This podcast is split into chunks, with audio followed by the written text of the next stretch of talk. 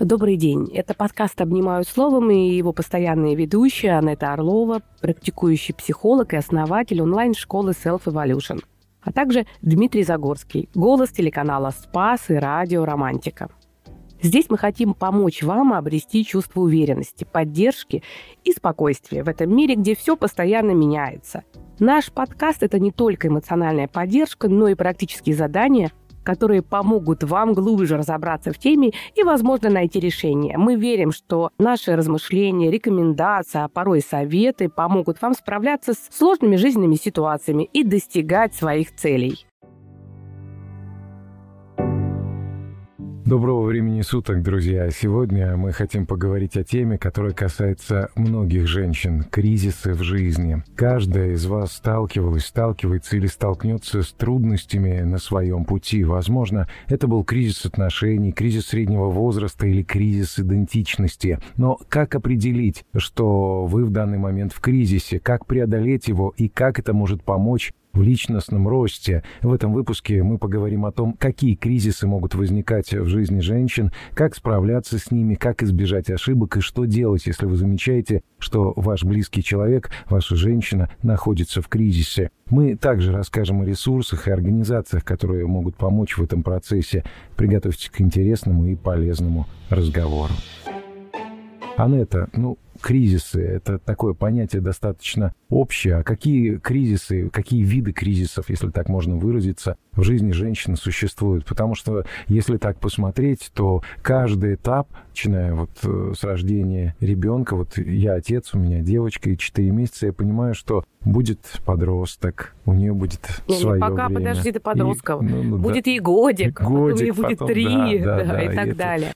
Но мне кажется, что здесь важно для себя понять, что кризис – это когда что-то происходит, идет какое-то развитие, а потом количество накопленного переходит в новое качество. Естественно, там на этих этапах всегда есть силы, которые этому сопротивляются, потому что понятно, что живое стремится к развитию, но, опять же, с другой стороны, система всегда стремится к гомеостазу. Поэтому какая-то часть нас хочет развиваться, а какая-то всегда стремится сохранить то, что есть. И это, конечно, начинается с первого детского крика, когда ребенок приходит в этот мир, и когда он, пройдя этот непростой, очень сложный путь рождения, наконец-то его прикладывают к материнской груди. И женская история начинается, на самом деле, еще даже до рождения, в тот момент, когда мама узнает о том, что она беременна. И вот это право быть, вот этот проект «Право быть» и потом развиваться, он ведь начинается в самый первый момент. И дальше будет зависеть от того, какие фантазии у этих родителей.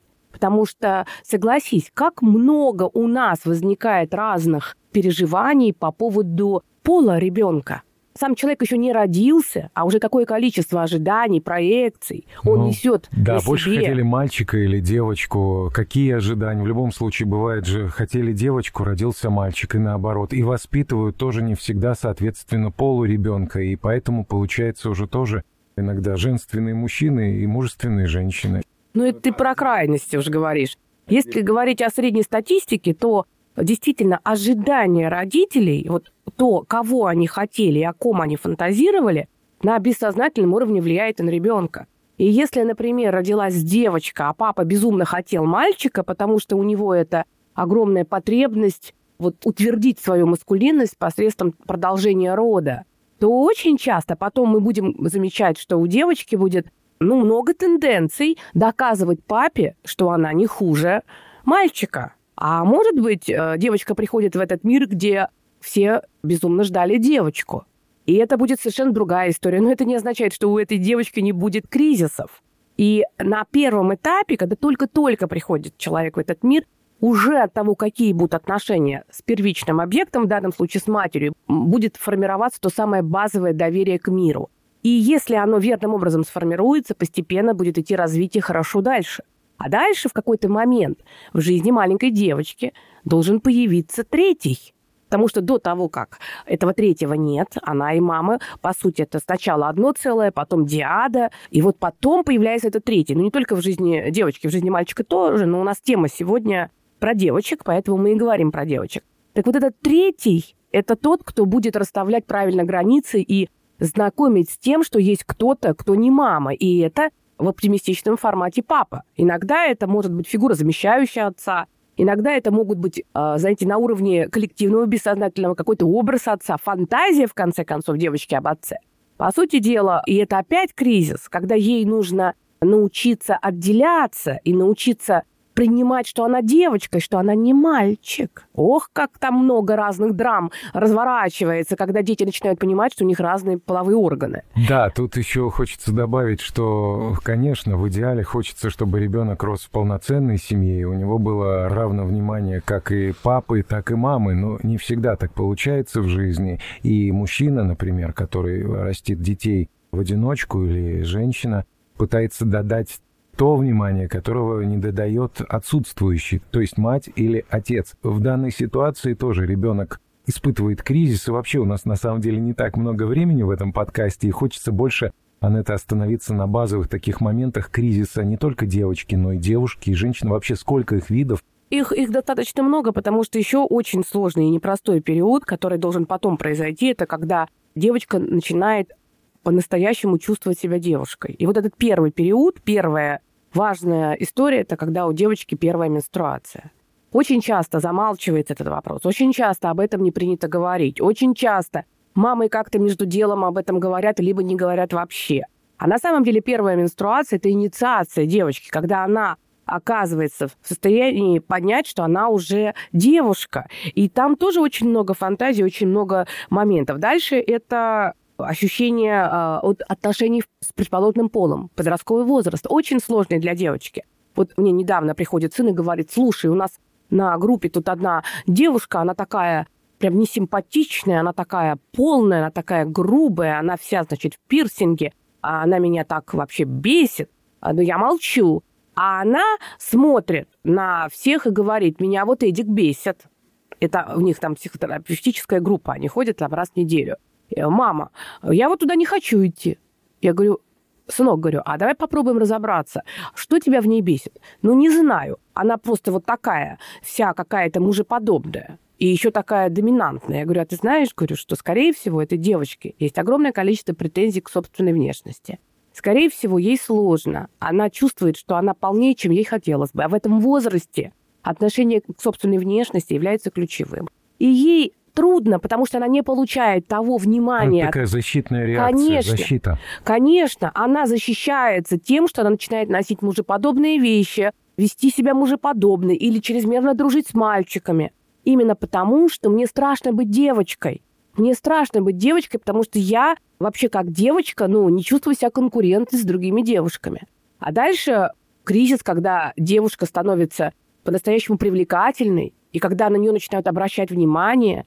И как она будет ощущать себя в этом внимании, сможет ли она его вынести, если она красивая. Потому что для красивой женщины вынести большой объем этого сексуального внимания. Вот я как мужчина, извини, перебью, заметил, ну вот мне 42 года, да, и был такой немалый опыт общения с противоположным полом, и я заметил, что чем девушка красивее, тем сложнее ей обладать интеллектом. Ну, простите, пожалуйста, меня, барышни, но есть такая статистика, и не только я это замечаю, что красивой девушки, ну, искушений больше у красивой девушки. Ты меня сейчас убил просто. Сознанием. Нет, честно, просто, ты просто меня сейчас убил просто вообще. Ну, потому что красивая девушка, она знает, что у нее все есть. Зачем ей обладать еще чем-то? Все хуже. Все еще хуже. Да, все гораздо хуже. Ну, давай. Прямо ты меня бесишь сейчас. Вот посмотри, пожалуйста, в мой кабинет постоянно заходят девушки, естественно, и мужчины. У меня 30% мужчин, 70% это все-таки девушки. Женщины разного возраста абсолютно, но я работаю со взрослыми, значит, после 18. Вот смотри, очень есть девушки, признанные, известные своей красотой. Именно красотой. Супермодели – это модели, которые на разных западных площадках много-много выступали. Это бельевые модели, это модели косметики, крупных брендов. И вот эти девушки, они сталкивались с одной очень неприятной вещью.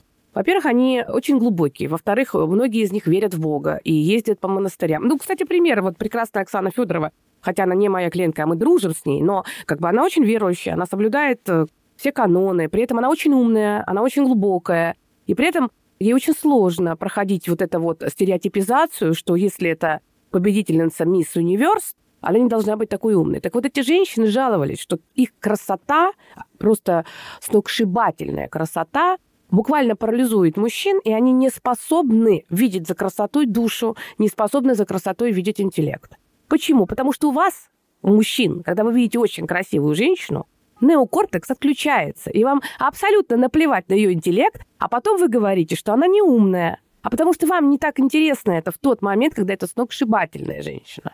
Поэтому мне кажется, что интеллект женщины, ее развитие вообще никак не связано с внешностью. Она может быть абсолютно средней внешности, невероятно умная. А ты поспоришь, если я скажу еще аргумент, да, касаемо внешности, да? То есть красивая девушка, когда она растет, подросток, да, на нее обращают внимание парни, за ней ухаживают. Вот больше соблазнов у такой девушки, ну, скажем так, уйти в модели. Я ничего против, нежели стать, я не знаю, профессором университета. И, соответственно, ну, грубо говоря, путь сложится немножко по-другому. Карьерный путь, профессиональный, но не интеллектуальный. Она может быть очень высокого интеллекта, но она может получить, как ты говоришь, да, более простой путь для хорошей жизни и не пойти, например, сложным путем получения образования, какой-то особенной научной деятельности. Хотя я опять же тебе говорю, что сейчас тенденции изменились. В современности все эти женщины хотят одновременно быть и модными, и красивыми, и спортивными, и одновременно хотят иметь классное образование.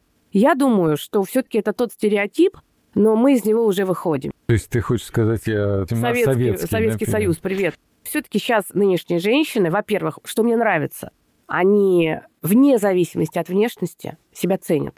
И мне, знаешь, что нравится? Вот я, в чем я с тобой соглашусь, в том, что ты хочешь донести, может быть, ты не сформулировал это, что на самом деле внешность – это не главное. Внешность – это, да, действительно, это не главное. Ну, конечно же, мы, мужчины, обращаем внимание сначала на внешность, а потом девушка начинает говорить, и мы понимаем… У тебя красивая жена. Спасибо. Хочется… А она умная или глупая? Она мудрая.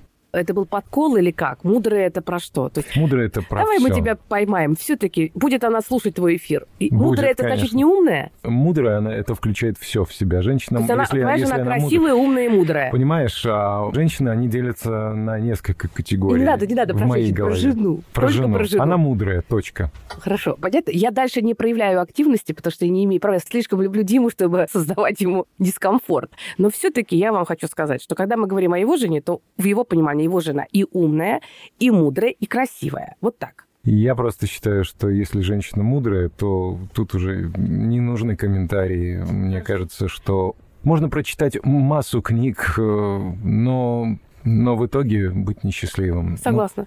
Согласна. Едем дальше. Я немножко о другом. Да. Но это мне очень понравилось. В общем, главное, что я сделала все, чтобы ты не боялся показать жене этот подкаст, прослушать. Да я ничего не боюсь. Ай-яй-яй, я надеялась, может, как это. Ну что, значит, следующий кризис, очень тоже существенный. Так вот, когда очень много сексуального внимания, вот тогда то, о чем ты говоришь, очень часто женщинам трудно это выдержать. И они могут в какой-то момент настолько уходить вот в это желание нравиться, желание соблазнять, желание получать вот это вечное поклонение с разных сторон, что как будто бы они могут немножко отдалиться от самих себя внутри. То, о чем ты говоришь, что чрезмерное экстравертное внимание может не позволить женщине сохранить свою внутреннюю связь со своей внутренней интровертной частью, собственной душой. И очень часто кризис, который разворачивается у женщин в возрасте 23, 25, 28, 30, он на самом деле не кризис, но все-таки где-то внутри. Это важный вопрос, который решается. Еще и 45. Это подожди, я так не успеваю за тобой. Жизнь, понимаешь, пройти, не поле перейти, не подкаст записать. В этот момент, получается, женщина, с одной стороны, должна решать свою женскую историю. Это любовь, это отношения, это рождение детей. С другой стороны, именно сюда приходится время выстраивания карьерных своих ожиданий, карьерных. И здесь их тоже очень будет много зависеть от того, в каком контакте она находится со своей внутренней женщиной и в каком контакте она находится со своим внутренним мужчиной, своим анимусом. И очень часто именно в этот период женщины безумно захватываются карьерными историями, как будто бы отделяются от своей женской части. Они в этот момент могут очень агрессивно, очень активно везде демонстрировать child-free, дети не нужны, семья не нужна. Потом проходит время, и все опять меняется. Вообще человек – это процесс, это не объект, который неизменный. Мы все время меняемся. Потом наступает момент, когда семья и рождение ребенка – это особенное, потрясающее время. Но в этот момент женщина вдруг понимает, что она вмещает в себя весь мир. И что она всемогущая, потому что у нее появляется ребенок, за которого она отвечает. И это тоже потрясающее время, в котором очень много любви, очень много страсти, но и ненависть присутствует, пусть даже вытесненная. Потому что очень трудно выращивать ребенка, полностью находясь с ним в симбиотической связи и порой, отказываясь от самой себя. И этот период накладывает большое напряжение на женщину. И дай бог, чтобы рядом был мужчина, который мог бы с ней разделить эти функции. На самом деле, в каждом периоде есть свои сложности, но основной способ выхода из кризиса какой для каждого периода?